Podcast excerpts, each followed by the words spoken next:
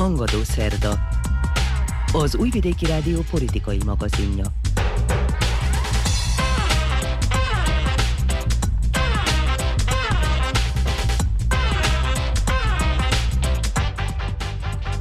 Üdvözlöm hallgatóinkat, a mikrofonnál Muci Szántó Márta. Az uniós illetékesek által sikertelennek minősített előkészítő egyeztetések ellenére szakértői szinten folytatódik a Belgrád és Pristina közötti párbeszéd. Az eddigi szerbiai hatalom közben már a fővárosi voksolás megismétlését valószínűsíti, de továbbra is elutasítja a decemberi választásról szóló jelentésekben megfogalmazott bírálatokat. A Magyar Nemzeti Tanács elfogadta az oktatás fejlesztési és kulturális és a kulturális stratégiát. Magyarország új köztársasági elnöke, Súlyog Tamás, az Alkotmánybíróság elnöke. Külpolitikai rovatunkban az Észak-Korea jelentette fenyegetés újbóli felerősödését tekintjük át. Egyebek mellett ezek lesznek a témáink, tartsanak velünk!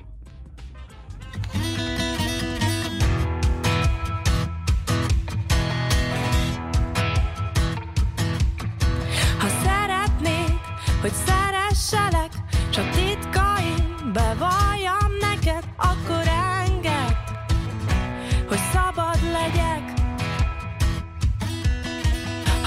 Társad vagyok, sem a birtokod, és nem mindegy, hogy mit akarok, akkor enged, hogy szabad legyek. Mert szeretni csak úgy lehet, és remélem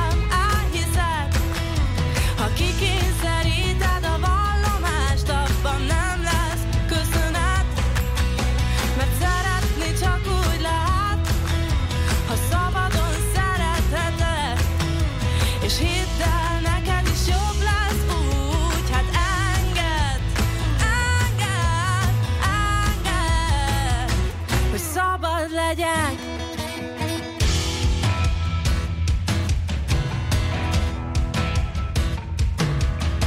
Ha azt akarod, hogy higgyek neked, és tiszta szívvel becsüljelek, akkor engedd, hogy szabad legyek.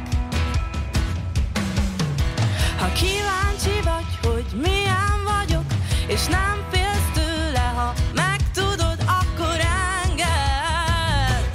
szabad legyek. Mert szeretni csak úgy lehet, és remélem elhiszed, ha kikényszeríted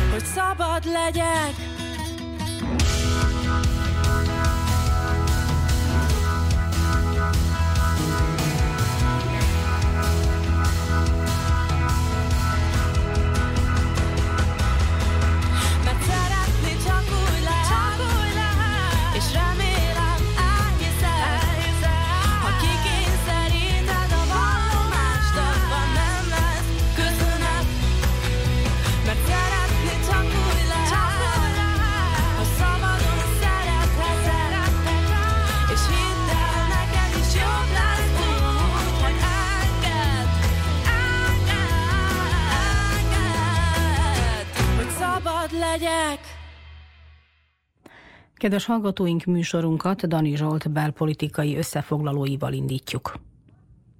A nyugati sajtóban megjelenő írásokból arra lehet következtetni, hogy a közeljövőben sem javul jelentős mértékben Szerbia politikai megítélése. Az amerikai média arra emlékeztet, hogy Belgrád elnyomást gyakorol a háború elől országunkba menekülő orosz békeaktivistákkal szemben. A térségbeli sajtó pedig arról cikkezik, hogy az uniós illetékesek egyre gyakrabban fogalmaznak meg bírálatot Szerbia irányába, aminek hatására a belgrádi vezetés számos alkalommal Európa ellenes retorikával él, és a külföldről érkező kritikák jelentőségét vitatja. Alexander Vucic államfő szerint az uniós parlament országunkról szóló bíráló jellegű határozatának elfogadása azt eredményezte, hogy egy nap alatt mintegy 10%-kal csökkent a közösségbe való belépést támogató látogató polgárok aránya. Azt állította, hogy ezért az ellenzék okolható, a hatalom pedig az unió népszerűségének növelése érdekében dolgozik majd. Vucic elnök közben a pekingi sajtónak adott interjúban támogatásáról biztosította az egy Kína politikát, majd azt közölte, hogy Xi Jinping ottani elnök az idén Szerbiába látogat. Szerbia stagnáló nemzetközi helyzetéről árulkodik az a tény is, hogy az Egyesült Államok Oroszország elleni szankcióinak kibővített listáján olyan szerbiai vállalkozók is szerepelnek, akik állítólag megkerülték a büntetőintézkedéseket és tiltott termékeket juttattak el Moszkvába. Gabriel Escobar a washingtoni kormányzat balkáni külön megbízottja alaposnak nevezte a decemberi választásról szóló EBESZ jelentést, és azt üzente, hogy Szerbiának a következő voksolásig végre kell hajtani az abban megfogalmazott ajánlásokat. Ennek ellenére legitimnek tekinti az itteni hatalmi többséget. Franciaország itteni nagykövete Pierre Kosár kiemelte, hogy országa számít Belgrád együttműködésére a stabilitás megőrzéséhez. Megköszönte, hogy országunk menedéket nyújtott több ezer orosz fiatalnak. Azt üzente, hogy a szerb és a francia nép a történelem során együtt szembesült a veszélyekkel, a kontinens biztonságát pedig most is hasonló méretű kihívás kérdőjelezi meg, mondta. Volodymyr Tolkács, Ukrajna itteni nagykövete kilátásba helyezte, hogy Vucic elnök és Volodymyr Zelenszky ukrán vezető a jövő héten egy albániai csúcson találkozhat egymással. Egyben arra szólította fel Belgrádot, hogy ne ismerje el a közelgő oroszországi elnökválasztás eredményét. Továbbá köszönetet mondott a Szerbiából érkező humanitárius segítségért, de leszögezte, hogy számos szerbiai döntést az orosz propaganda hatására hoznak meg. A napokban némileg megromlott Belgrád és Zágráb viszonya is, miután Szerbia tiltakozó jegyzéket küldött Horvátországnak, amiért az ottani külügyminiszter orosz bábnak nevezte Vucic államfőt. Ezt követően számos sajtónyilatkozat látott napvilágot, ami tovább növelte a feszültségeket. Anna Bernabics kormányfő már azt valószínűsítette, hogy ismét voksolásra kerül majd sor a fővárosban, mert a hatalom csak matematikai többséget biztosíthatna, ami nem átfogó politikai többséget jelentene. Megismételte, hogy az ország függetlenségének feladását jelenteni, ha beleegyeznének egy nemzetközi nyomozásba. Az Európa barát ellenzék viszont arról tájékoztatott, hogy az Unió több szakértői missziót is készen áll országunkba küldeni. Meglátásuk szerint Belgrád, mint ENSZ és EBESZ tag, illetve uniós tagjelölt nem engedheti meg magának, hogy elutasítsa a választásra vonatkozó nyomozást. A Szerbia az erőszak ellen koalíció azt állítja, hogy Európában egy egységes és negatív álláspont alakul ki a decemberi választásokkal kapcsolatban. Hozzátették, hogy Brüsszel azt is felülvizsgálja, hogy Szerbiában hogyan költötték el az unióból érkező pénzeket. A tömörülés jelezte, hogy nem vesz részt a kormányalakításról szóló elnöki konzultációkon, mert, mint mondták, az államfő számos alkalommal elutasította az ellenzékkel való párbeszédet. Közben a szocialista párt jelezte, hogy a jövő héten részt vesz az említett konzultációkon. Ivica Dacic pártelnök a haladókkal való partnerség folytatását és pártjának erősítését tűzte ki célul. Dacic és koalíciós partnere az egységes Szerbiát vezető Dragán Márkovics is kilátásba helyezte, hogy belép az államfő által létrehozni tervezett átfogó népi mozgalomba. Pásztor Bálint a VMS megbízott elnöke a Vocsics államfővel való egyeztetés követően elmondta, nem esett szó a pozíciók szétosztásáról, de jelezte, hogy pártja továbbra is a hatalmi többség részét szeretné képezni. Alexander Vucic köztársasági elnökkel tárgyalt a Vajdasági Magyar Szövetség küldöttsége. Ezekben a napokban tárgyal az államfő az összes parlamenti mandátumhoz jutott lista képviselőivel, azt megelőzően, hogy kijelölni a kormány alakító személyét. Mi a Vajdasági Magyar Szövetségben, ahogy az elmúlt 8-9 évben is, nem a tisztségekről, hanem a megvalósítandó projektumokról tartjuk fontosnak a beszélgetéseket. Ám ez volt az első alkalom, amikor külön választódik az államfő és a szerb haladó pártelnökének a tisztsége, úgyhogy most az államfővel még inkább kizárólag a projektumokról, a megvalósítandó célkitűzésekről beszéltünk. Az Expo 2027, tehát a 2027-ben megvalósítandó, megszervezendő szerbiai világkiállítás hatalmas lehetőségeket tartogat az ország számára és annak minden vidéke számára, éppen ezért az infrastruktúra fejlesztés még inkább hangsúlyos szerepet kap betettük a koalíciós szerződés tervezetét, amely a fontos célkitűzéseket tartalmazza. Ezek közül néhányról beszélt tárgyalással, mint például az Óbecsét topolyával összekötő útnak a felújítása, vagy Bánáti útfejlesztések, vagy a Szabadkát Zentával összekötő útnak a kérdése, valamint az ivóvíz minőségnek a javítása, illetve az ivóvíz hálózatnak a bővítése a vajdasági településeken. Arra számítunk, hogy a Vajdasági Magyar Szövetség olyan módon lesz része a szerbiai kormánynak, ahogy eddig is, tehát államtitkári szinten, és arra számítok, hogy a közeljövőben szerb haladó párt vezetésével folytatódnak majd a konkrét koalíciós tárgyalások. Saib Kamberi albán kisebbségi képviselő szerint koalíciója nem lép be a hatalmi többségbe, mert évek óta várja a közösség jogainak erősítését hivatott tervezet végrehajtását. A minap a CERTA szervezet is közzétette a választásról szóló jelentését, amelyben kiemelte, hogy decemberben elmosódott a határ az állam és a hatalmi pártok között.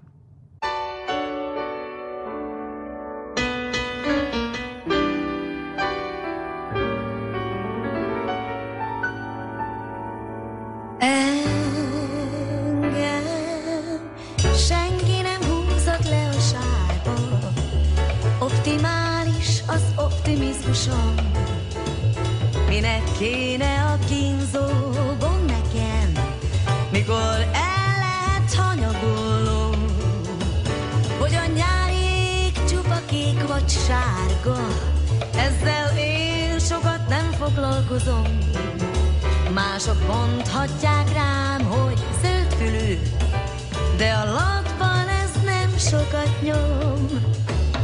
A profiták szerint nagy baj lesz itt megint a világ vége, hol közel.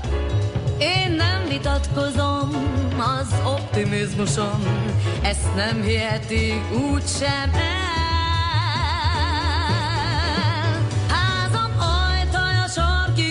Tárva, be is léphet ki éppen erre jár. Bár egy kis naív, ez a balga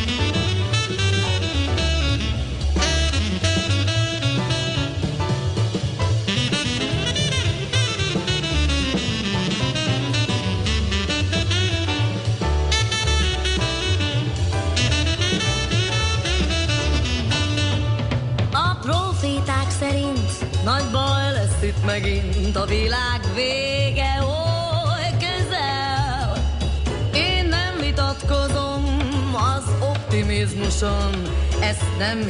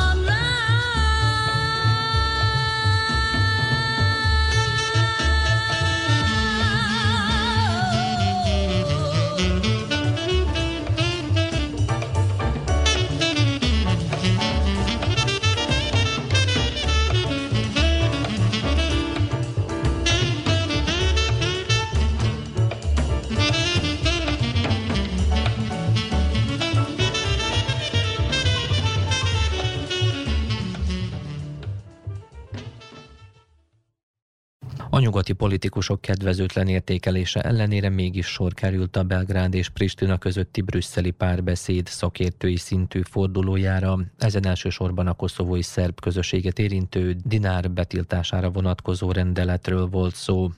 A belgrádi küldöttséget Petár Petkovics a kormány Koszovó ügyi irodájának főnöke vezette, míg Pristina részéről az ottani központi bank szakértői utaztak Brüsszelbe. Besznik Biszlimi pristinai főtárgyaló korábban azt nyilatkozta, hogy szakértői csoportjából senki sem hajlandó a tárgyalásra utazni, mert a dinár koszovói státuszon nem lehet témája a viszonyrendezési folyamatnak. Az Uniós Bizottság sajtószolgálata cáfolta azokat a pristinai állításokat, miszerint Miroslav Lajcsák külön megbízott csak Belgrád képviselőit hívta volna egyeztetésekre. Egyben elutasította az egyes koszovói politikusok Lajcsák elleni vágyait. Josep Borrell uniós külügyi főképviselő viszont a minap kétségkívül sikertelennek nevezte az Alexander Vucic elnökkel és Albin Kurti kormányfővel Münchenben folytatott megbeszéléseket. Ezek után a közvélemény sem számította a tegnapi tárgyalási forduló megszervezésére. A KFOR békefenntartó misszió pedig jelezte, hogy már nem állomásoztat állandó jelleggel katonákat a három szerb többségű északi község hivatalai előtt, de az elkövetkező időszakban is rendszeresen járőröz majd a térségben. Mint ismeretes a hivatalok előtt tavaly dulakodással járó tüntetésekre került sor, mert a szerb lakosság elutasította, hogy az általuk bolykottált választások után albán politikusok foglalják el a vezetői pozíciókat. Ivica Dacic külügyminiszter az ENSZ emberi jogi tanácsának ülésszakán azt üzente, hogy Belgrád a nemzetközi közösség erőteljesebb fellépését várja el a Koszovóban élő szerbek jogainak megsértése kapcsán. Arra mutatott rá, hogy az ottani körülmények miatt több mint 200 ezer elmenekült szerb 25 éven nem költözhet vissza otthonába. Az észak-koszovói szerbek mindennapjait nagyban megnehezíti, hogy jelenleg szűkebb Szerbiába utaznak a legközelebbi bankfiókig, ahol dinárban veszik fel juttatásaikat. Koszovska Mitrovicában több ízben is sorok alakultak ki, mert a nyugdíjasok és szociális támogatásban részesülők csak korlátozott mennyiségű dinárt kaphattak. Ábin Kurti koszovai kormányfő napokban a nyugati szövetségesek több nagykövetével vitatta meg az ottani állapotokat és Pristina nemzetközi integrációját. Kurti elmondta, hogy előrelépésre számít Koszovó Európa Tanácsba történő betagosodása kapcsán. Megismételte, hogy észszerű lenne a Pristinával szemben érvényes büntető intézkedések megszüntetése, mert állítása szerint orvosolták a kiváltó okokat.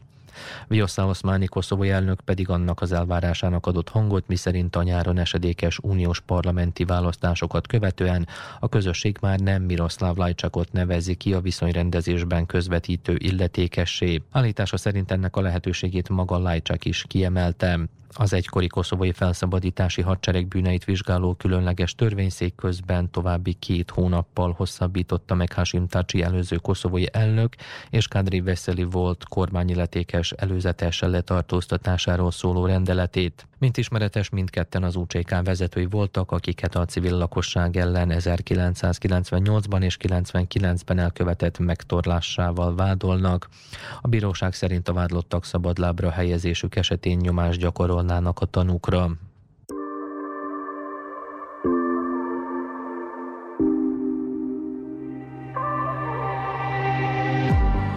Nyomunkban, ami rég elmúlt, kapaszkodj,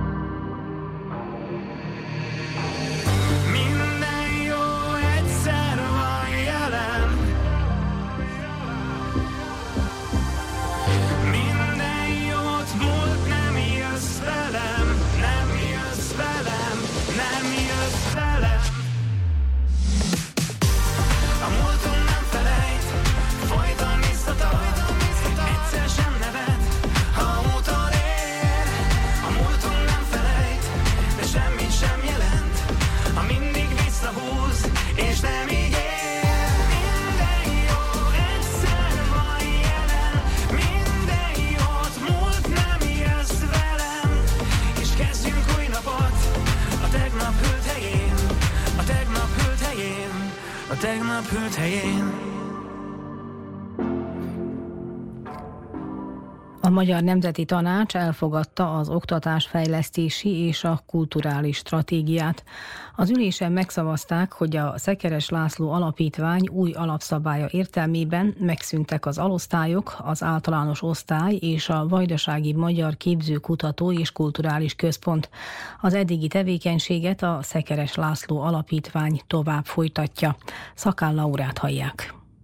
A köz- és felsőoktatási stratégia egyik legfontosabb célja az elvándorlás megakadályozása, a minőségi anyanyelven folytatott oktatás biztosítása, valamint az államnyelvének elsajátítása is emelte ki Fremond Árpád, az MNT elnöke. Az oktatási stratégiánk azért fontos, hogy a minőségi magyar tannyelvű oktatás megmaradjon, és két olyan fontos tényezőjére épül a minőségi magyar oktatásnak, amelyek elengedhetetlenek. Az egyik az, hogy anyanyelven folyó oktatás ez kerüljön előtérbe, tehát hogy mindent megtegyünk annak érdekében, hogy a gyermekeink anyanyelven tudjanak tovább tanulni. Fontos a vajdasági művelődési egyesületek és intézmények közötti folyamatos kommunikáció. Egyebek mellett erre is rámutat a kulturális stratégia. Fremond Árpádot hallják. A stratégia felépítése az én olvasatomban három részre tagolható. Van egy kutatási része, egy felmérés gyakorlatilag, amely a bevezetőit adja magának a stratégiának. Van egy helyzetkép, egy pontos leírás arról, hogy mivel rendelkezünk és esetleg mi az, amin módosítani kellene, illetve ott vannak a feladatok, amelyek várnak ránk az elkövetkező időszakban. Mészáros Gábor kiemelte, a közösségteremtés a prioritás a kulturális szférában. Egy tökéletes helyzetképet kapunk a színházakról a kulturális stratégiában. Fontosnak tartom azt, hogy készült egy nagyon alapos statisztika, ami egy igen nagy számú színházba látogató tömeget szólított meg, amik árulkodnak a kulturális igényeikről a közösségnek. A Magyar Nemzeti Tanács 2023-as évi munka és pénzügyi beszámolója, zárszámadása is napirenden szerepelt. Pénzügyi szempontból stabil volt az elmúlt év, nőtt a költségvetési keretösszeg, mondta Fremond Árpád. Magyar Nemzeti Tanács 2023. évi költségvetésének bevételi oldalát gyakorlatilag teljes mértékben sikerült megvalósítani a tavalyi évben, amely azt jelenti, hogy összesen 1 milliárd 568 millió 476 ezer 235 dinár bevételt valósítottunk meg. Kabó Erika az MNT végrehajtó bizottságának tagja a mikrofonnál. Sokrétű és intenzív munka folyt. Nem csak a hagyományosan nagy területeken, mint amilyen az oktatás vagy a művelődés, de a kisé háttérbe szorult másik két területen, a tájékoztatás és a hivatalos nyelv és írás használat terén is. Az MNT által alapított és társalapított intézmények múlt évi beszámolói, a 2024-re vonatkozó tervei, valamint személyi kérdések is napirenden szerepeltek.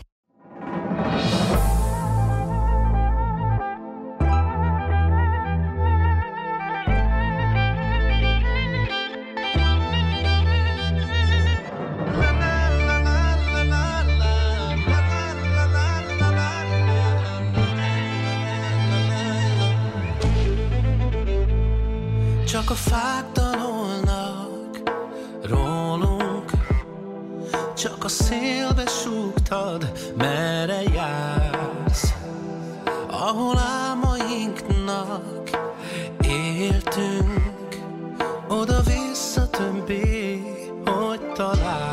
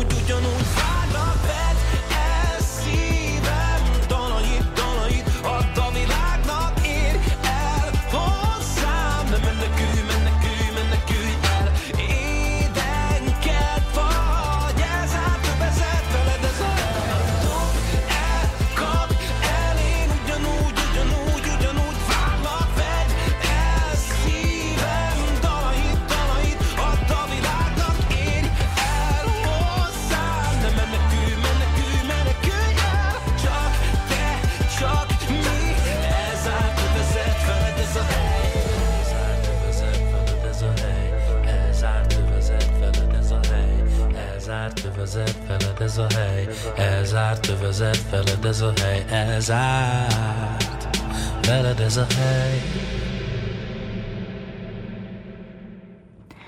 Súlyog Tamást választotta meg a Magyarország gyűlés Magyarország köztársasági elnökének. Vörös Gábor összefoglalója következik. A képviselők ellenszavazat és tartózkodás nélkül elfogadták Novák Katalin magyar köztársasági elnök lemondását. A volt államfő nem volt jelen az ülésteremben, ahogy Varga Judit volt igazságügyi miniszter sem, akinek lemondását képviselői mandátumáról szintén egyhangulag fogadta el az országgyűlés.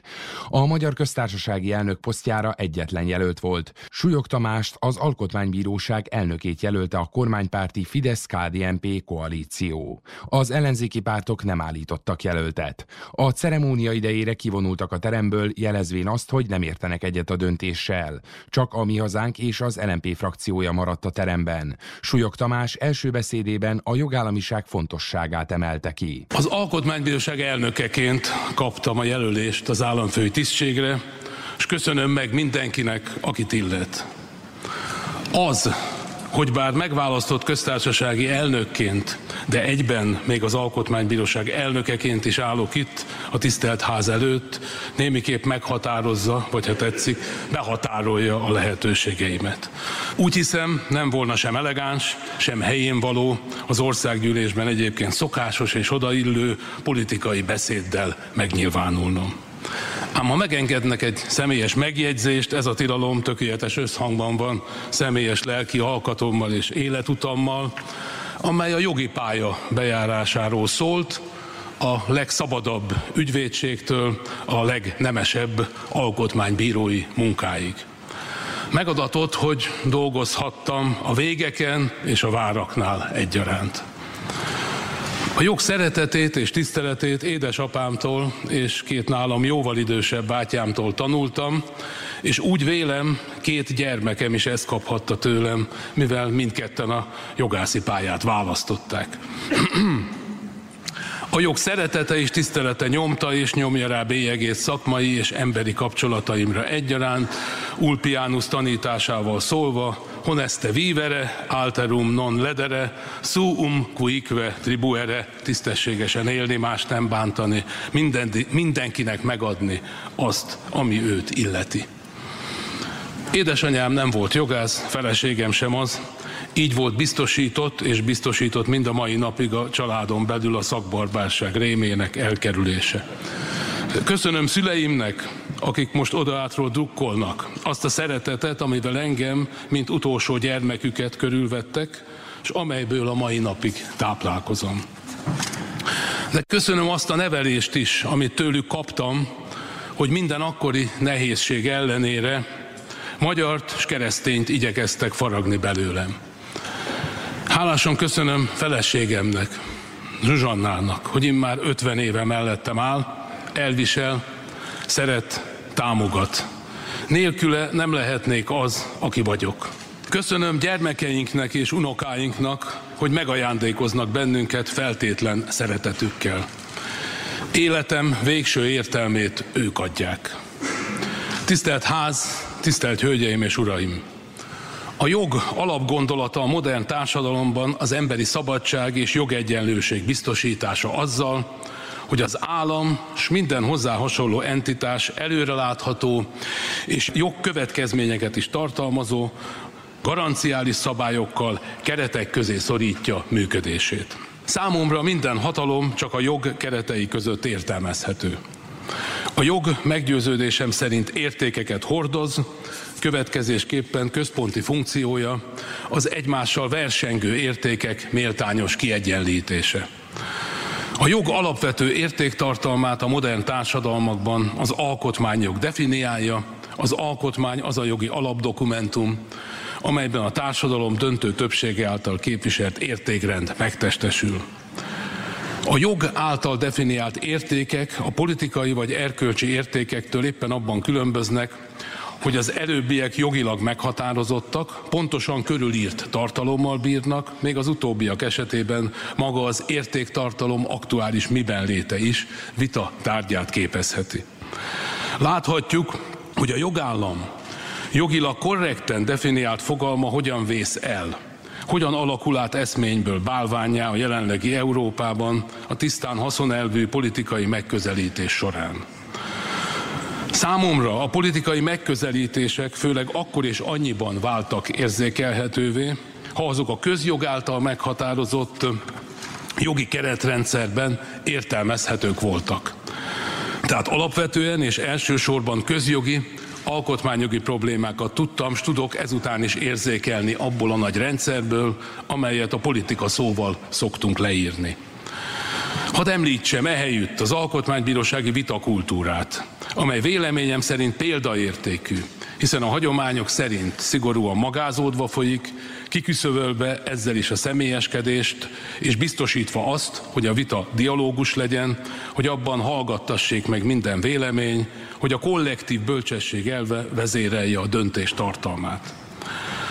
Az alkotmányos alapjogok és értékek egymással folytonos versengésben állanak, a közjogi bíráskodás feladata az érték kiegyenlítés. Ez meglátásom szerint egy igen szép és nemes feladat, mindazonáltal óriási felelősség is egyben. Egymásra mutogató vitakultúrát, egymás megbecsülését nélkülöző acsarkodást nem tűr meg, ugyanis a tiszteletet, mint erkölcsi minimumot nélkülözve nem csupán méltatlan szerepbe kényszerülne a közjogi bíráskodás, de életképtelenné is válna.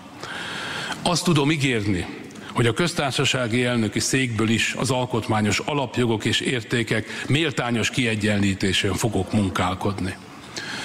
Ügyvédként és alkotmánybíróként egyaránt a bizalom volt minden napjaim alapja. Államunk, nemzetünk létének is alapfeltétele a kölcsönös bizalom, az egyének és társadalmi csoportok között egyaránt. A kormányzás, a gazdaság, az üzleti élet, de a baráti kapcsolatrendszer is összeomlik bizalom nélkül. Az előítéletettől mentes, kölcsönös bizalom a nemzet egységének alapja. Köztársasági elnökként bizalmat szeretnék építeni az előítéletektől mentes, kölcsönös meghallgatás és megértés révén. Magyarságom emberi létem alapvető mozgásformája. Anyanyelvem, kultúrám, családom, munkám, azaz mindenem ide kötődik. A magyarság európaiság nélkül nem értelmezhető. Történeti alkotmányunk, a nemzet egységét megtestesítő szent koronánk csak az európai kontextusban nyerik el értelmüket. Az a közjogi szabadságharc, amelyet eleink a Habsburg birodalmon belüli jogi önállóság érdekében évszázadokon keresztül folytattak, vagy az az egyenlőtlen és gigászi küzdelem, amit a magyarok a török megszállás ellen folytattak a keresztény Európa védelmében, csak ebben a tágabb európai dimenzióban nyerik el értelmüket és céljaikat.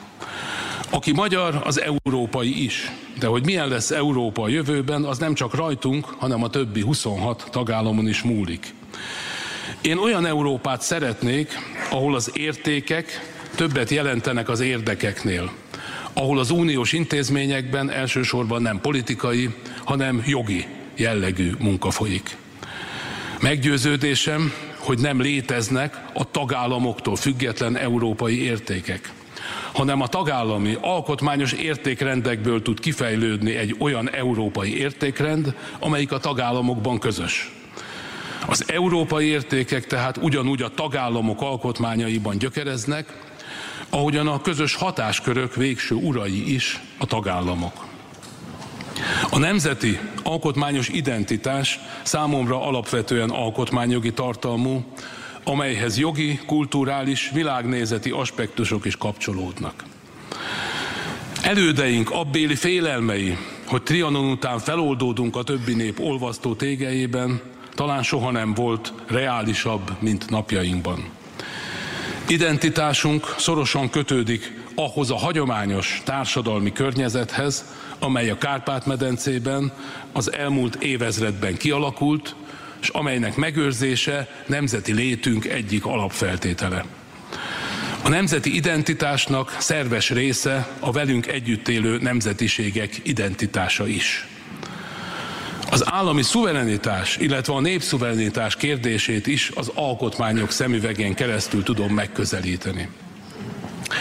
Szilárd állásponton volt mindig, hogy a szuverenitás fogalmilag oszthatatlan, ezért az Európai Unió tagállamai, így hazánk sem szuverenitást, hanem hatásköröket ruháznak át az Unióra, és mindezt nem öncélúan, hanem azért teszik, mert azok közös gyakorlása hatékonyabb, mintha azokat a tagállamok maguk gyakorolnák. Ugyanígy szilárd meggyőződésem, hogy jelenleg nincs egységes európai politikai nemzet, hanem kizárólag a tagállamok politikai nemzetei értelmezhetők államalkotó tényezőkként. A többi között ez az oka annak, hogy az Európai Unió nem állam, amint ezt az Európai Bíróság már 2013-ban is megállapította. Nemzeti alkotmányos identitásunk és a népszuverenitáson alapuló államiságunk számomra alapvető fontosságú alkotmányos alapértékek. Az alaptörvény alkotmányos rendje szerint mind az alkotmánybíróság, mind pedig a köztársasági elnöki intézmény kívül esik az államhatalmi ágakon, ezen intézmények nem tartoznak egyik hatalmi ághoz sem. Ezt a kívülállást súlyponti kérdésnek tartottam, és tartom ma is. Köztársasági elnökként is az alaptörvény által meghatározott keretek között, az ott definiált hatáskörökben, az alaptörvény értékrendje szerint elveimhez hűen, jogászként kívánok működni. Bizonyos hatáskörökben, például a kitüntetések, kegyelmezés, a lehető legszélesebb transzparencia biztosításának a híve vagyok. A nehézségekkel küzdők az önhibájukon kívül nehéz helyzetbe kerültek, vagy magukról gondoskodni nem képesek. A szenvedők, az idős, a beteg, a magányos emberek mindig számíthatnak figyelmemre és támogatásomra. Minden cselekedetemmel azt az egységet szeretném kifejezni, hogy mi magyarok egy több mint ezer éves történelemmel bíró, büszke, európai és a jogot minden eszközzel érvényesíteni elszánt nép vagyunk, és mindezt meggyőződésből, érzelmektől vezérelve, s humorral átszőve vagyunk képesek megtenni. Ezt nehezen fogják megérteni Európában, ahogy Deák Ferenc idején sem nagyon értették meg. A Bach rendszer alatt egy előkelő német azt kérdezte Deák Ferenctől. Hát ön lehetetlennek tartja, hogy Magyarország elnémetesedjék? Lehetetlenség éppen nincs benne, felelte Deák. Hát akkor miért nem adják meg magukat? Deák válasza. Uram, ha az orvos azt mondaná önnek, hogy elélhet még egy darabig, de meghalhat ma is, mit tenne? Hát élnék, ameddig lehet. No hát, mi is, mint magyarok, megpróbálunk élni mindaddig, amíg lehet. Köszönöm, hogy meghallgattak. Súlyog Tamás 1956. március 24-én született jogás családban Kiskunfélegyházán. Édesapja ügyvéd volt, de 1945 után politikai okokból nem tudta folytatni praxisát. Édesanyja pedagógusként dolgozott, mindkét bátyja ügyvéd, sőt a házastársaik is jogászok. Súlyog Tamás Szegeden szerzett jogi diplomát, pályáját bírósági fogalmazóként kezdte a Csongrád megyei bíróságon. 1991-től ügyvédként dolgozott, egészen 2014-ig alkotmánybírói megválasztásáig. A következő évben a testület elnök helyettesének választották. 2016. november 22-én pedig az országgyűlés megválasztotta az alkotmánybíróság elnökévé. Súlyog Tamás megválasztását megelőzően az országgyűlés közel másfél év után 188 igen és 6 nem szavazattal elfogadta a Svédország csatlakozását a NATO-hoz. Súlyog Tamás helyére a kormánypárt Trócsányi László korábbi alkotmánybírót jelöli elnöknek, jelentette be közösségi oldalán Kocsis Máté, a Fidesz frakciójának vezetője. Az új köztársasági elnök március 5-én veszi át hivatalát.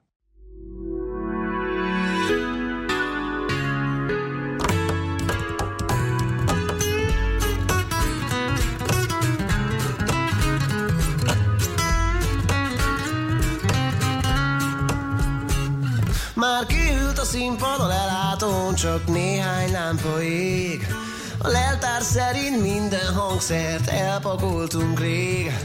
A hangmérnök meg a főnök a végső készfogásra vár. Csak a hosszú út marad hátra már, menjünk már! Át a városon bal kanyar, majd a negyedik lámpánál. Ott a főút, ahol érzem is, hogy ő mindjárt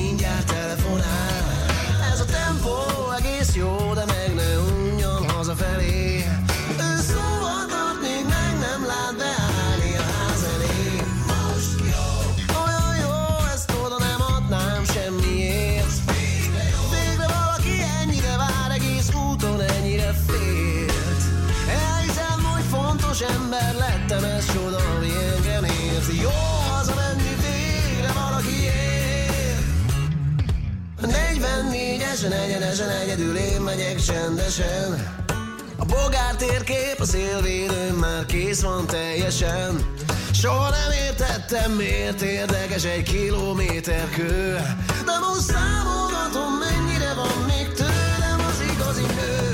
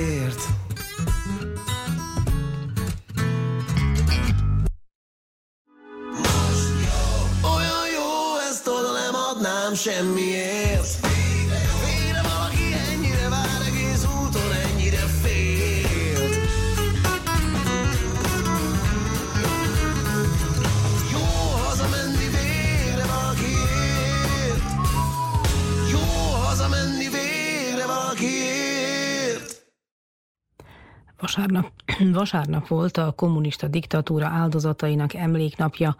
Magyarországon és a Kárpát-medencei magyar közösségek soraiban 2000 óta rendeznek ünnepi megemlékezést a terror kegyetlenségeit elszenvedők emlékére. Vörös Gábort hallják.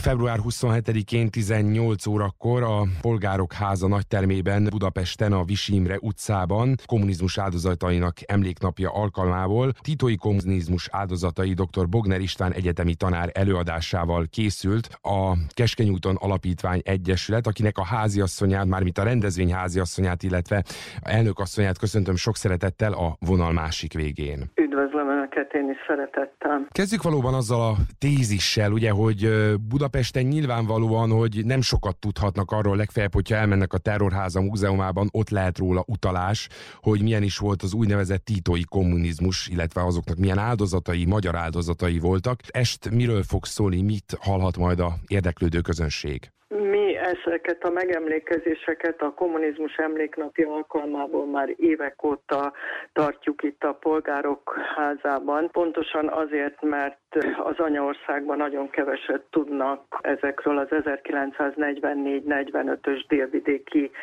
eseményekről. Egy pár év a vírus alatt kimaradt, de most újult erővel próbáljuk feleleveníteni. Pár hete mutattunk be két a témában megjelent könyvet, nagyon nagy az érdeklődés, de úgy, ahogy ön is mondja, rendkívül tudatlanok a, az emberek mai napig ebben a kérdésben, hogy mi történt akkor a délvidéken. Hát a legfiatalabb generáció, én azt gondolom, hogy egyáltalán nem, nem is tud erről, és sajnos a rendszerváltozás után is már felnőtt egy, egy generáció, akinek még mindig nem tanították ezt meg, nem tananyag a történelem oktatásban. Ha igen, akkor a 42-es újvidéki hideg napok kapnak csak hangsúlyt, és mindig megtorlásként emlegetik, pedig hát azért mára már a kutatások, levéltári adatok mutatják, hogy ez egy bosszúvágyal fűtött, tudatos népírtás volt, hiszen Csubrilovics 44-ben kiadott egy referendumot, ami ezt egyértelműen tartalmazza, hogy a délvidék ezen területei Bácskát, Bánságot, a németeket és a magyarokat el kell üldözni. Meg kell teremteni a terület egy nemzetiségét, ami hát a szerb, egy nem, szláv népeknek a hazája. Tehát ezt a jugoszláv értelme gondolom ezt a megállapítását. I- igen, hát igen, természetesen igen. Látom, hogy a meghívottak között ott lesz majd Kisigor Óbescseh község képviselőtestületének elnöke, Mező Gábor újságíró. Ők miként kapcsolódnak bele? Személyes élményeiket mondják majd el, vagy milyen adalékot, milyen pluszt adnak majd ehhez a Hát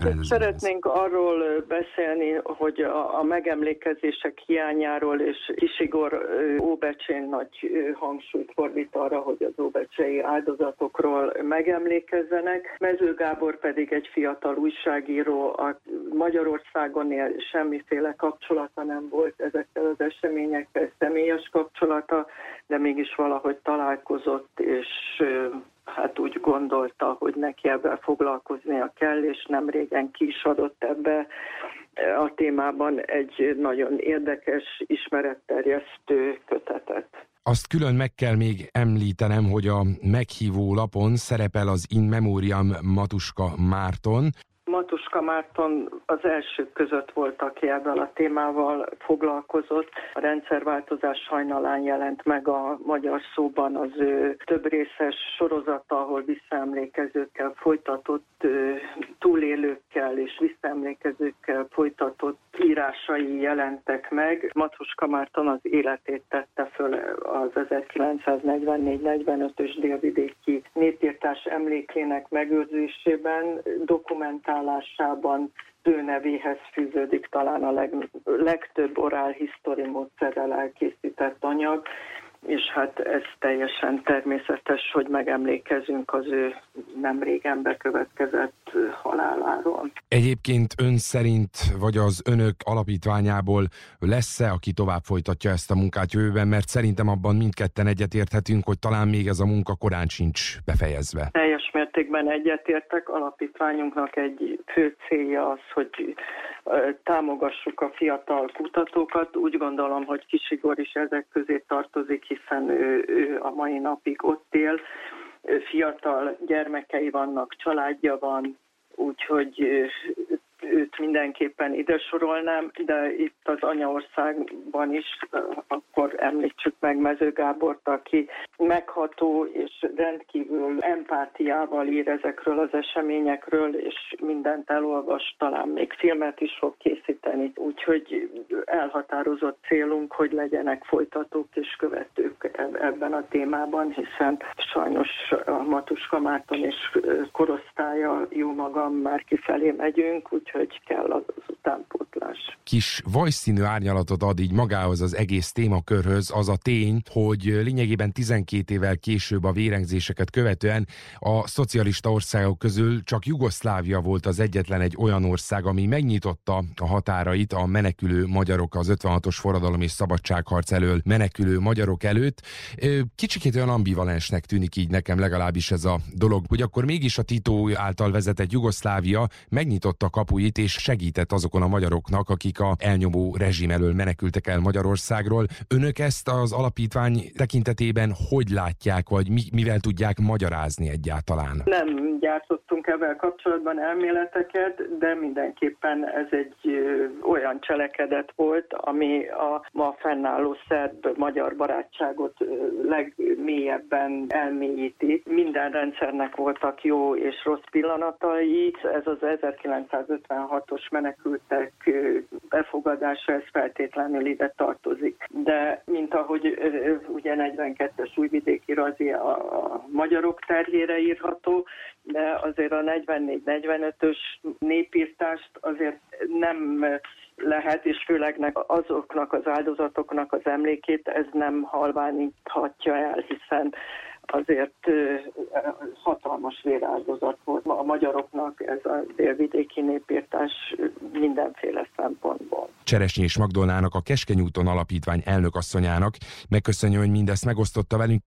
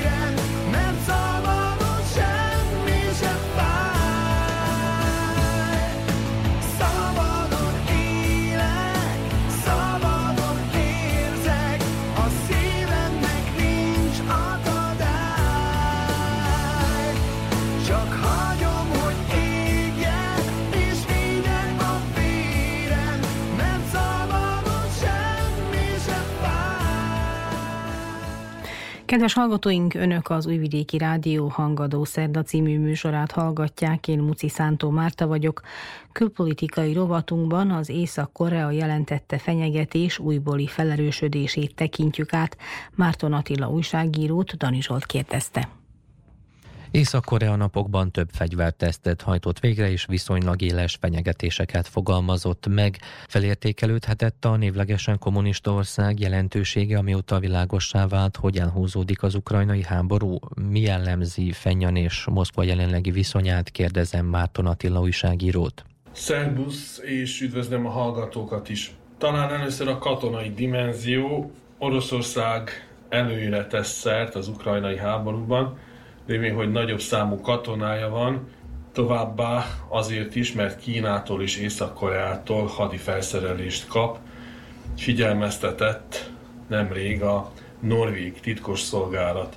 A katonai hírszerzés vezetője, Nils Andreas Tensones azt mondta, hogy Ukrajnának kiterjedt nyugati katonai segítségre lenne szüksége a helyzet megváltoztatásához, mivel hogy a háborúban Oroszország jelenleg az erősebb helyzetében van, és erősebb, mint egy évvel ezelőtt, továbbá folyamatosan növeli ezt az előnyét. A norvég katonai titkosszolgálat szerint Oroszország körülbelül háromszor több katonát tud mozgósítani, mint Ukrajna, és azt is megállapították, hogy Oroszország a vártnál jobban kezeli a szankciókat, a hadipara pedig már most elegendő hadianyagot, harci járművet, drónt és rakétát tud előállítani ahhoz, hogy hadereje fenntarthassa önmagát, vagyis a saját képességeit, a háborús erőfeszítéseket egy egész éven át. Oroszország katonai támogatást is kap Észak-Koreától, Irántól, Belarusztól és Kínától, mondta a norvég katonai hírszerzés főnöke, hozzátéve, hogy Kína nem fegyvereket szállított, hanem gépeket, járműveket, elektronikát, pótalkatrészeket, de mindezt az orosz fegyveriparnak.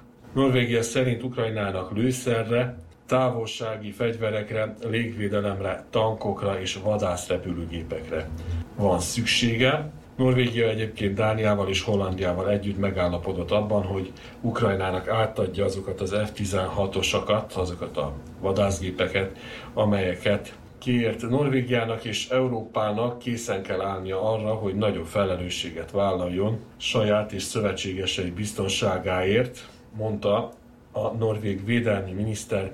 Természetesen, mivel hogy a Trumpféle republikánusok az amerikai törvényhozásban megakadályozzák az új segélyeket, ezért Trump esetleges Fehérházba való kerülése vagy visszatérése esetén a norvégok szerint, tehát a norvég hadsereg és a védelmi miniszter szerint nagyobb felelőssége lenne Európának.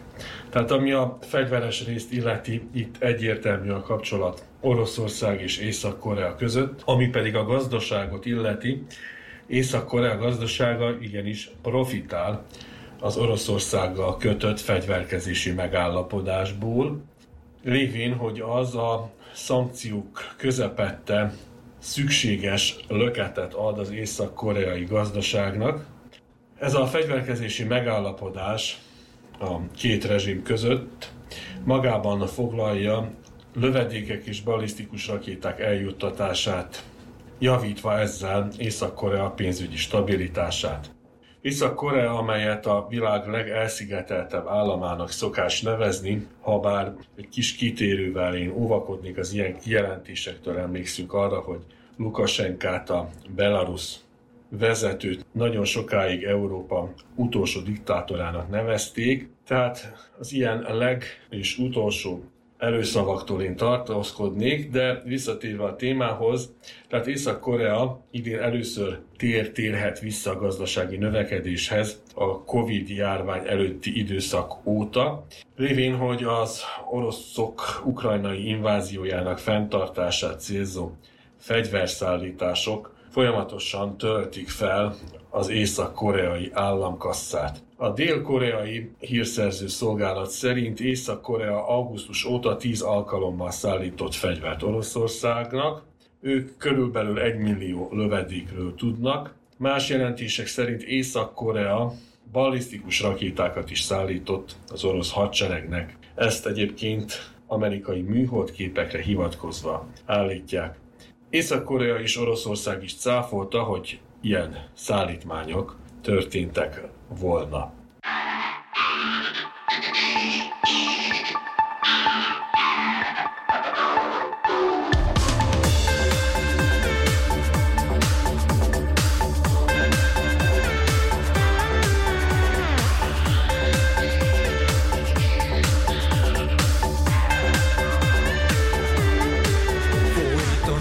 A földön, érzem, hogy küldöz a börtön.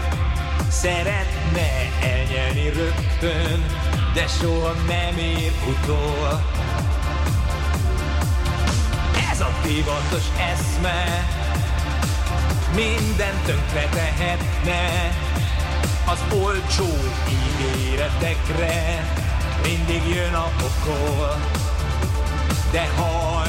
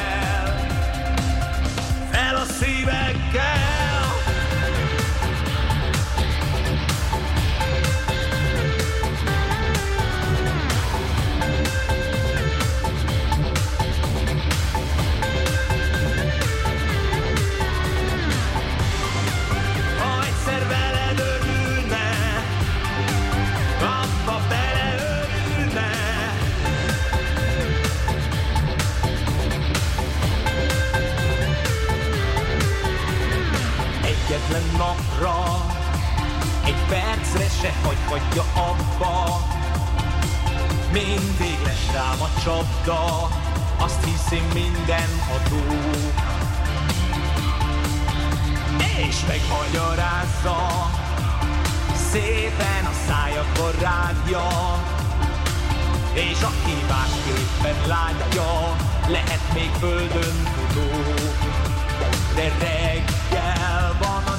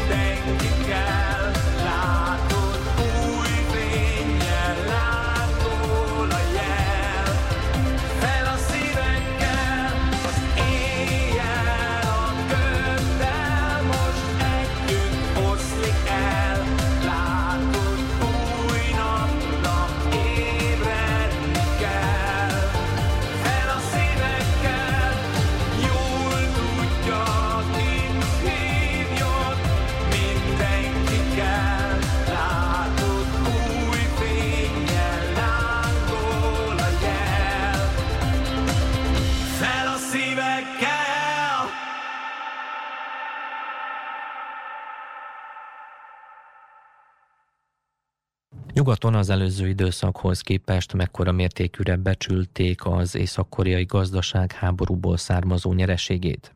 Az észak-koreai vezető és orosz kollégája közötti megállapodás valószínűleg tovább lendíti Észak-Korea aprócska gazdaságát, annyira aprócska, hogy 2022-ben mindössze 24,5 milliárd dollárt ért. Ez természetesen a rezsim struktúrájából eredően egy központilag tervezett gazdaság, ami pedig a Covid zárlatokat illeti, amelyeket Észak-Koreában nem meglepően igen drasztikusan alkalmaztak. Tehát ezek a zárlatok nem csak az amúgy is vérszegény növekedést állították le, amely növekedés 2020-ban 4,5%-kal csökkent, hanem abból is gondja volt Észak-Koreának, hogy a 2016-ban kirótt nemzetközi büntetőintézkedések miatt csökkent a szénexportja Kínába. Ez a két válság, tehát a szénexport csökkentés a büntetőintézkedések miatt, valamint a Covid súlyos nehézségeket okozott Észak-Koreában, ahol a becslések szerint a lakosság 6 tizede, tehát 60 százaléka a szegénységi küszöb alatt él. Anvita Basu, a Fit Solutions országkockázati részlegének európai vezetője a Deutsche Welle-nek azt nyilatkozta, hogy az Oroszországgal kötött fegyverüzlet segít majd visszatérni Észak-Koreának a, oda, hogy növekedést valósítson meg, és az idei évben ez a növekedés 1%-os lehet. Ez természetesen csak becslés volt, lévén, hogy Észak-Korea gazdasági adatokat sem közöl. A legtöbb statisztika így Dél-Korea központi bankjára támaszkodik, és Észak-Korea kereskedelmi partnereire. Kína szerint tavaly visszatért az Észak-Koreával folytatott kínai kereskedelem a járvány előtti szintre. Ez a szint ez valamennyivel több mint 2 milliárd dollárt jelent évi szinten, pontosabban 2,3 milliárdot, és ahogy már említettem, 16 és 18 között a szankciók bevezetése miatt ez a kereskedelem is drámaian visszaesett. A már említett pénzügyi szakértő azt mondta a Deutsche Welle-nek, hogy a lőszer átadás vagy lőszer eladás mega alkú Észak-Korea számára. A Brit Royal United Services Institute, ami a világ legrégebbi biztonsági és védelmi agytröztje, tavaly októberben úgy vélekedett, hogy az a fegyverszállítás, amelyet Észak-Korea folytat Oroszország javára, súlyos fenyegetést jelent, és hangsúlyozza azt a súlyos fenyegetést, amelyet Észak-Korea jelent a nemzetközi biztonságra. Azt is hozzátették, hogy a megállapodásnak, mármint az orosz észak-koreainak mélységes következményei lesznek az ukrajnai háborúra és a kelet-ázsiai biztonsági dinamikára nézve. Egyébként Észak-Korea védelmi szektora valószínűleg az ország egyik legnagyobb munkáltatója, beslések szerint két millió munkást foglalkoztat a 26 milliós lakosságból. Észak-Korea eredetileg csak a saját hadseregét fegyverezte föl, de talált utóbb néhány kulcsfontosságú tengeren túli vevőt is, többnyire a volt szovjet köztársaságokat, vagy a Szaharától délre fekvő afrikai országokat, ami nekik hiányzik a fegyverzetükhöz, azt importálják, tehát behozzák, többek között Kínából és Iránból is. Hogy az észak-koreai polgárok, az átlagpolgárok mennyit profitálnak, az természetesen kérdés. Egy autokratikus államról van szó, tehát sok a korrupció, ugyanakkor a védelmi szektor többlet bevétele javítani fogja Észak-Korea külső pénzelési képességét, magyarán könnyebbé válhat számára az élelmiszer és a technológia behozatala. A helyzettel foglalkozott a Bloomberg is, és a Bloomberg News szerint az állam, mármint hogy az észak-koreai legalább 1 milliárd dollár hasznot húz az Oroszországnak szánt tűzérségi lövedékek eladásából. Arra is figyelmeztet a Fit Solutions, hogy Oroszország mellett Észak-Korea híres fejlett kibertámadási képességeiről, lévén, hogy az állam az észak-koreai hackerek ezreit képezi ki, ami egy újabb terület lehet a két fél együttműködésében. Februárban jelentette a szigorúan ellenőrzött észak-koreai állami hírügynökség, hogy Putyin kifejezte, hogy hajlandó ellátogatni Észak-Koreába a közeljövőben. Ez lesz az első látogatása ott több mint 20 év után. Putyin és Kim pedig szeptemberben kétoldalú tárgyalásokat folytatott Oroszország távol-keleti részén. Így nem meglepő, hogy február elején arról adtak hírt a médiumok, hogy Észak-Korea lassan enyhíti a világjárvány idején bevezetett korlátozásokat, és nyit külföldi turisták előtt, pontosabban orosz turisták előtt, hogy újjáéleszthesse hanyatló gazdaságát, ugyanis egy 97 személyes orosz turista csoport érkezett Vladivostokból a Fenyani Nemzetközi Repülőtérre. Ők aféle testcsoportként is szolgálnak, kikövezendő az utat más orosz turista csoportok előtt. Szakembereket egyébként meg is lepte a döntés, hogy Észak-Korea Oroszország felé nyitott először. A legtöbben arra számítottak, hogy majd Kínából érkeznek az első turisták. De hát a két vezető megállapodását tekintve ez nem is annyira meglepő, annál is inkább, mert azután a találkozó, a szeptemberi találkozó után tavaly októberben maga az orosz külügyminiszter is jó úti célként ajánlotta Észak-Koreát az oroszok figyelmébe. 2019-ben rekordszámú turista, nagyjából 300 ezer ember érkezett Észak-Koreába, ami 90 és 150 millió dollár közötti bevételt vihetett, vagy hozhatott Észak-Koreának. Hogy utána mi történt, azt pontosan nem tudjuk, lévén, hogy a dél-koreai kormány állítása szerint az észak-koreai állami média, már pedig ott csak az van, a pandémia óta nem adott hivatalos közlést turistákról.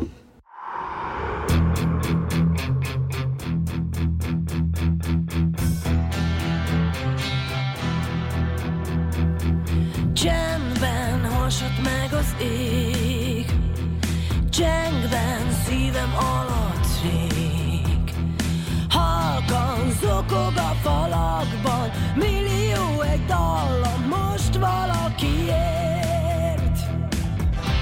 Hány év a sorsban Mi csak emlékekből él. Egy kép még megőrzi szemét hogy értsd, hol a kezdet, hol a vég. Mert jobbal dobolhat a gyakban, ha valahol a vágyal tör utat a fény.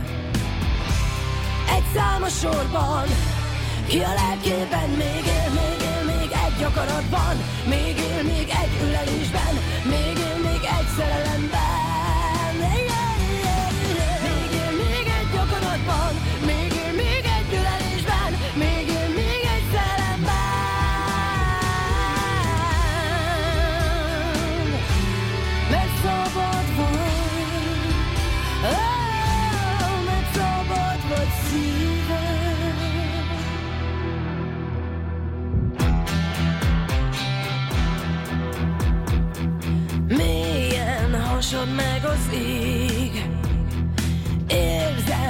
Ma valami még. Robban, dobol a falakban Millió egy dallam itt valakiért. Egy név a sorsban Ki a lelkemben most él, még él, még egy akaratban Még él, még egy ülelésben Még él, még egy szerelemben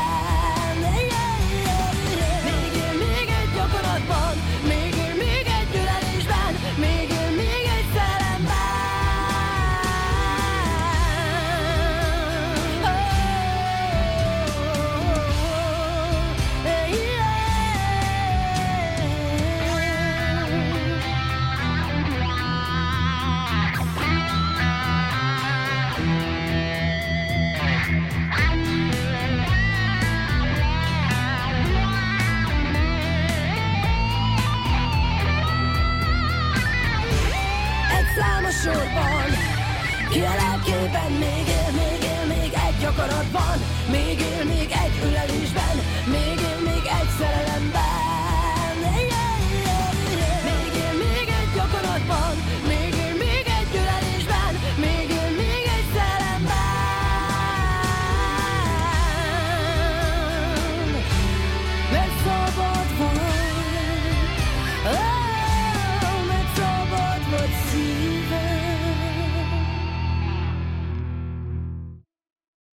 Jelentős mértékű a szövetséges országokban dolgozó észak-koreai vendégmunkásokból származó haszna annak?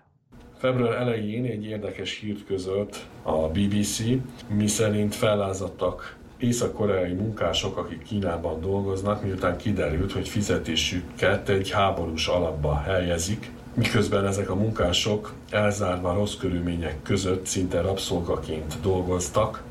Az ilyen típusú ellentmondás mármint hogy lázadás Észak-Koreában ismeretlen, lévén, hogy az állam szinte teljes ellenőrzést gyakorolt polgárai felett, bármiféle nyilvános tiltakozás kivégzéssel járhat. A BBC nem tudta független forrásból megerősíteni, hogy ez az elégedetlenség milyen mértékű volt és milyen kiterjedésű, lévén, hogy Észak-Koreából klasszikus újságírói módszerekkel megerősítést nem lehet megszerezni.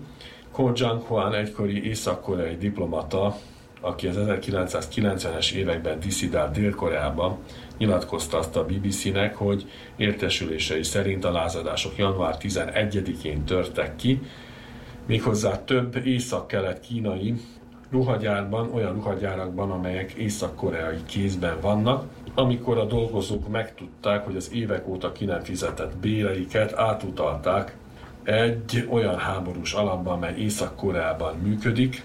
A dolgozók állítólag erőszakosan léptek föl, összetörték a varrógépeket és a konyhai eszközöket, sőt néhányan még az észak-koreai tisztségviselőket is bezárták egy szobába és bántalmazták őket.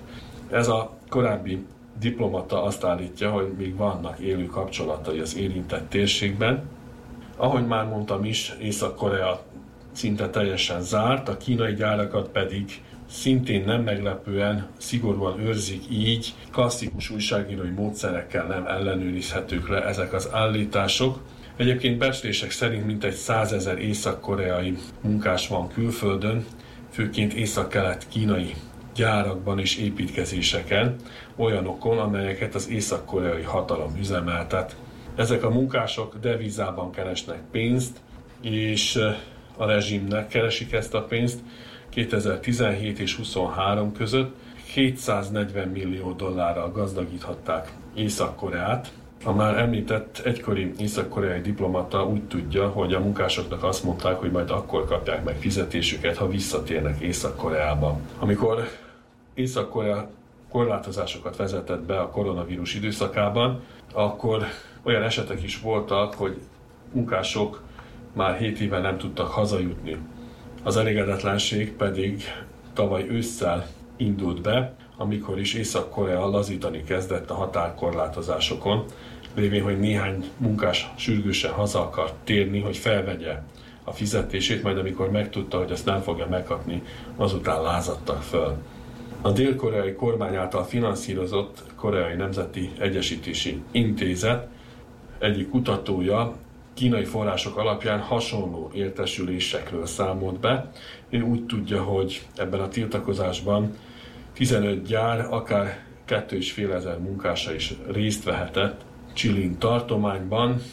A BBC pedig beszélt egy olyan észak-koreai állampolgárral, aki 17 és 21 között Kínában dolgozott, és ő volt állítása szerint az egyik legjobban teljesítő alkalmazott, az egyik legjobban működő vállalatnál. Ennek ellenére a fizetésének csak a 15%-át kapta meg. Őt ugyan havonta fizették, de ahogy mondja, a rosszul teljesítő cégeknél dolgozók bérét egyre gyakrabban visszatartották. És voltak, akiknek a téli hónapokban se fűtötték a szállásukat, és nem hagyhatták el a telephelyüket, még bevásárlás céljából se. Ennek ellenére ezek a munkahelyek versenyképesek, emlékeztet a magyar RTL, mivel tízszer többet fizetnek, mint az észak-koreai munkák. Természetesen a jelentkezőket alaposan átvilágítják, és otthon kell hagyni a családjukat, nehogy disszidáljanak.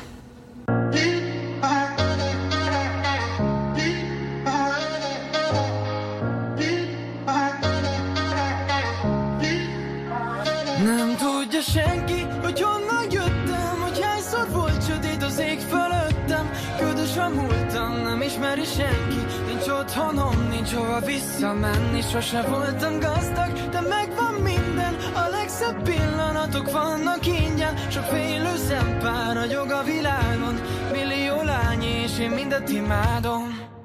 Rohanok, hogy a nevem egy olvadó jéghegybe véssem Vélek nem el Életfogytig tart a vágy, de nincs, aki féltsen Mégsem érdekel Azt mondják, hogy magasról lehet nagyot esni. Ha elestem sem álltam neki bűnbakot keresni. Néztem a szürke eget, azon tűnődtem, hogy lehet Hogy ezer ágra süt a nap most is a felhők felett ha nyerekbe kerültem, mindig jött a pofon. Ez megtanított átlépni az üvegszilánkokon Lehet a zsebemben telt házat, csak lyukos garasok. Ez egy hullámvasút, és én utas maradok. Nem tudja senki, hogy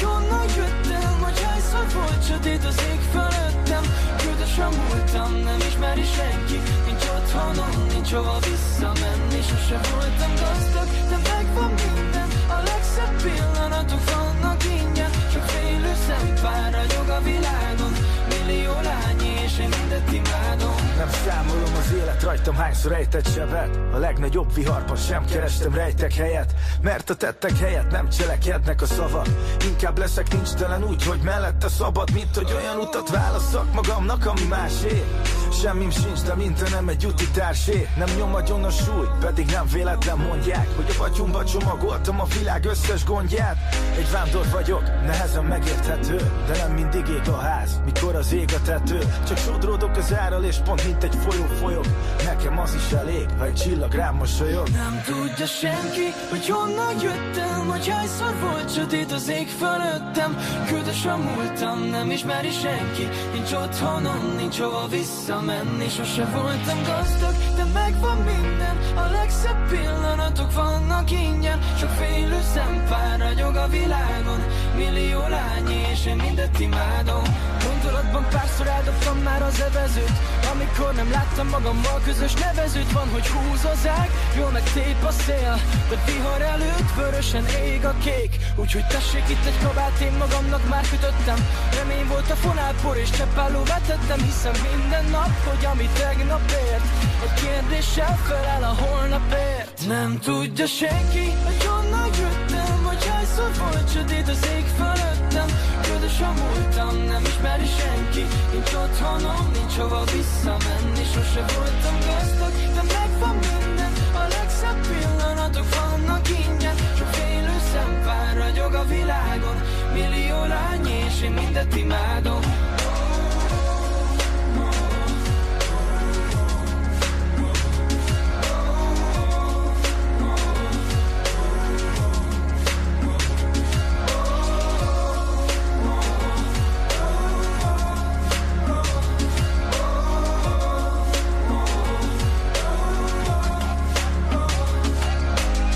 Az elmúlt időszakban mi minden járult hozzá, hogy Észak és Dél-Korea között tovább fokozódjon a feszültség? Ami a két Korea közötti viszonyt illeti, nemrég rakéta sorozatvetőkkel és ballisztikus vezérlő rendszerrel kompatibilis, összeegyeztethető, újfajta irányítható lövedékeket fejlesztett ki Észak-Korea. Erről szintén az ottani állami hírügynökség adott jelentést. Az észak-koreai állam állítása szerint ez a legújabb technológiai fejlesztés növeli az ilyen jellegű fegyverek hadszintéren betöltött szerepét, és segítségül szolgál stratégiai értékük is felhasználásuk újraértékelésében. Ami még ennél is fontosabb, Észak-Korea az ilyen kaliberű lövedékekkel működő rakétavető rendszerével képes közvetlenül Szöult is, tehát a dél-koreai fővárost is célba venni. Ez egyrészt az Oroszországgal folytatott fegyverkereskedelem része lehet, másrészt pedig ezzel akar Észak-Korea politikai nyomást gyakorolni Dél-Koreára, nyilatkozta Hong Min, a Dél-Koreai Országegyesítési Intézet tudományos főmunkatársa. Ezt megelőzően pedig Észak-Korea parlamentje olyan is van, ugye megszavazta a Dél-Koreával kötött gazdasági együttműködési megállapodások felmondását, arról is döntöttek, hogy eltörlik a Dél-Koreával fenntartott gazdasági kapcsolatokat szabályozó törvényeket, ideértve azt a turisztikai projektet is, amelyet, pontosabban egy projektről van szó, amelyet a dél-koreaiak építettek fel a Kungang hegyen, és az arra vonatkozó különleges jogszabályokat. Kim Jong-un, az észak-koreai vezér azt nyilatkozta, hogy Észak-Korea, tehát ő nem fog habozni felhasználni katonai képességeinek teljességét ellenségei eltörlésére, amennyiben erőt alkalmaznának ellene. Kim Jong-un arra buzdította a katonákat, hogy tartsák fenn az állampárt, a koreai munkapárt ideológiáját, és életükkel védelmezzék az országot. A már említett projekt az üdülőhely, amelyet a dél-koreaiak építettek fel Észak-Koreában. A két Korea gazdasági együttműködésének jelképe volt a 2000-es évek elején, amikor még jobb volt a viszony Észak és Dél-Korea között, csak nem két millió dél-koreai turista fordult meg ott, de a projektet még 2008-ban felfüggesztették, amikor is egy lezárt területre tévedt dél-koreai turistát egyszerűen agyonlőtték az észak-koreai őrök. Dél-Korea tavaly függesztette fel részlegesen az Észak-Koreával 2018-ban kötött katonai egyezményt, miután Észak-Korea bejelentette, hogy sikeresen a föld körüli pályára állította első Kim műholdját. És a Kim féle beszédben, a Kim Jong-un féle beszédben talán a legfontosabb szavak azok voltak, hogy Dél-Koreát első számú ellenségnek nevezte, mondván, hogy a katonai készültség politikája az egyetlen módja biztosítani a békét és biztonságot Észak-Korea számára. Kim egyébként az állampárt egyik rendezvényén tavaly, a tavalyi év végén pontosabban azt mondta, hogy a koreai félsziget békés újraegyesítése lehetetlen, és ezért változtatja meg a Dél-Koreával kapcsolatos politikai irányvonalat. Rám talált annyi sok szép szemben ülve emlékrég, játszadoztunk mesztelen. 2007 most az év, ha nem látnád el, nem hinnéd, hogy az idő, hogy szemtelen. A távolból,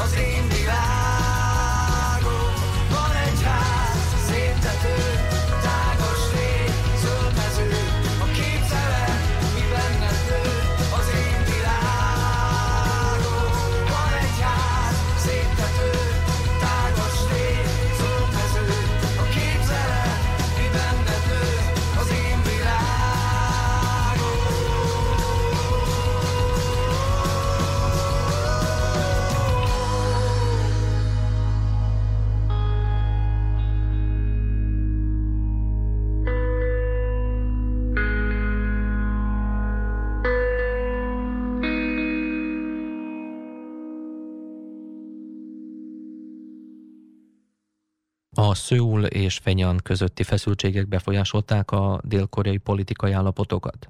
Dél-Koreában igencsak erőteljesek a feszültségek. Január végén egy kormánypárti képviselőnőre támadtak kővel, január másodikán pedig az ellenzéki koreai demokrata pártnak az elnökét nyakon szúrták. Mind a két áldozat túlélte, de megfigyelők szerint ez a két támadás illusztrálja a feszültségeket, amelyek egyre nagyobbak, ahogy közeledünk a választásokhoz. Dél-Koreában alapvetően két tábor van. Az egyik az, amely Észak-Koreát és az ottani kommunizmusnak nevezett rendszert közvetlen fenyegetésnek tekintik, és a keménykész politikáját tartják az arra adandó legjobb válasznak. Ők a jobb oldalhoz tartoznak, gyakran idősebbek, akiknek közvetlen emlékük is lehet a koreai háborúról, az 50-es évek elejéről, de mindenképpen a dél-koreai jobboldali katonai diktatúra alatt nőttek fel. A katonai diktatúra korszaka óta eltelt évtizedek során Dél-Korea demokratikus és szabad állammá vált, és ezért kialakulhatott a másik tábor is, amely úgy gondolja, hogy meg kell ugyan védeni Dél-Koreát Észak-Koreától, de kevésbé drasztikus eszközöket tartanak jónak. Ők a baloldalra vagy a liberálisokra szavaznak. A koreai baloldal találmány az úgynevezett napfényes politika, amely szeretne kibékülni Észak-Koreával, és úgy képzeli el a sziget újraegyesítését, hogy a dél segélyezi az északot, gazdaságilag támogatja, és nem pedig háborúzni akar. Ugyanakkor Észak-Korea, hogy már beszéltem is róla, egyre agresszívabbá válik. Az idén fokozták a déliek ellen irányuló fegyverkezést, a rakéta és a műhold kísérleteket, és ahogy mondtam is már, az észak-koreai vezér közölte, hogy Dél-Korea ellenfél, amelyet meg kell semmisíteni. Ami a dél-koreai választásokat illeti, említettem azokat az imént, nagyjából úgy álltak a dolgok február elején, hogy a jobboldali néphatalom pártja 34%-on, a baloldal, vagyis a koreai demokraták pártja 29%-on állt, a bizonytalanok vagy a nem szavazók pedig 28%-nyian voltak. Így Dél-Korea politikai berendezése gyakorlatilag két pártrendszernek mondható, ugyanis van egy igazságpárt nevű baloldali formáció is, amelynek jelenleg hatfős képviselőházi és parlamenti frakciója van, ám a többi párt, a kisebb pártok egy-egy fővel vannak jelen a parlamentben. Ugyanakkor a közvéleménykutatások szerint az az igazságpárt, amely esetleg a harmadik lehetne a parlamentben, jelenleg a bejutási küszöb alatt van. Jelenleg az ország élén jobboldali elnök van, Jung sung és őt az ellenzék azzal vádolja, hogy lerombolja a demokráciát, ugyanis az ő kormányzása alatt indult eljárás az ellenzék vezetője, a nemrég megkísért Sam Yang ellen. A jelenlegi államfő hatalomra jutása óta tényleg sok politikus ellen indult eljárás, korrupciós ügyekben főleg, ám az érdekesség vagy a szépség hiba abban van, hogy ezek szinte kivétel nélkül ellenzéki politikusok voltak. A másik oldalról nagyjából ugyanez elmondható, ugyanis amikor a jelenlegi ellenzék volt hatalmon, akkor több jobboldali hivatalnokot is elmozdítottak, vagy vád alá helyeztek. Magát, Szogjól elnököt is korrupció gyanú miatt helyezték vád alá. Tehát mindkét fél igyekszik elvitatni a másiktól a legitimitást. Szogjól elnök egyébként attól sem miatt vissza, hogy a parlamenti ellenzéket összemossa a totalitárius kommunista eszmével, tehát Észak-Koreával, és államellenesnek is nevezi. Egyébként a jobb oldalról azt is el lehet mondani, hogy megpróbálja tisztára mosni az országot uraló, évtizedeken át korábban uraló jobboldali katonai diktatúrát is. Így nem meglepő, hogy a Wall Street Journalnek nyilatkozó G. Wook-shin, a Stanford Egyetem Korea kutatója azt mondta, hogy Dél-Koreában mindig is jelen volt a harc és a megosztottság, de akkora polarizáció sosem volt, mint most. Ő egyébként abban reménykedik, hogy a merénylet kísérletek, tehát a januári merénylet kísérletek észhez fogják téríteni Dél-Koreát Dél-Koreát. Tehát az április 10-i dél-koreai választásokig érdekes lesz szemlélni a fejleményeket.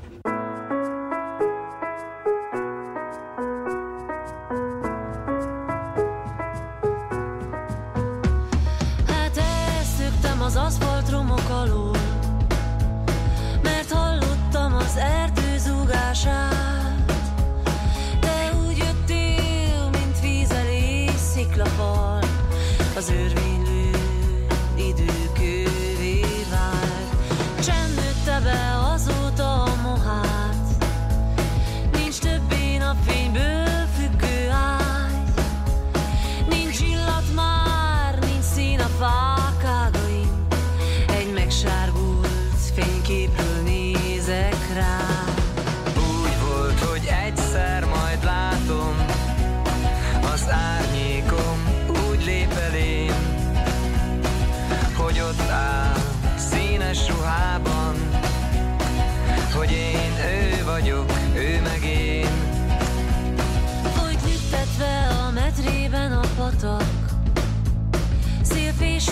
És karcolt minden át. Egy ösztön láng azt mondta nincs már tovább Csak felgyulladt és rögtön elfújták. Nézd úgy vissza a gyökérbe az esőt Mint ott felejtett ócska fürdőkát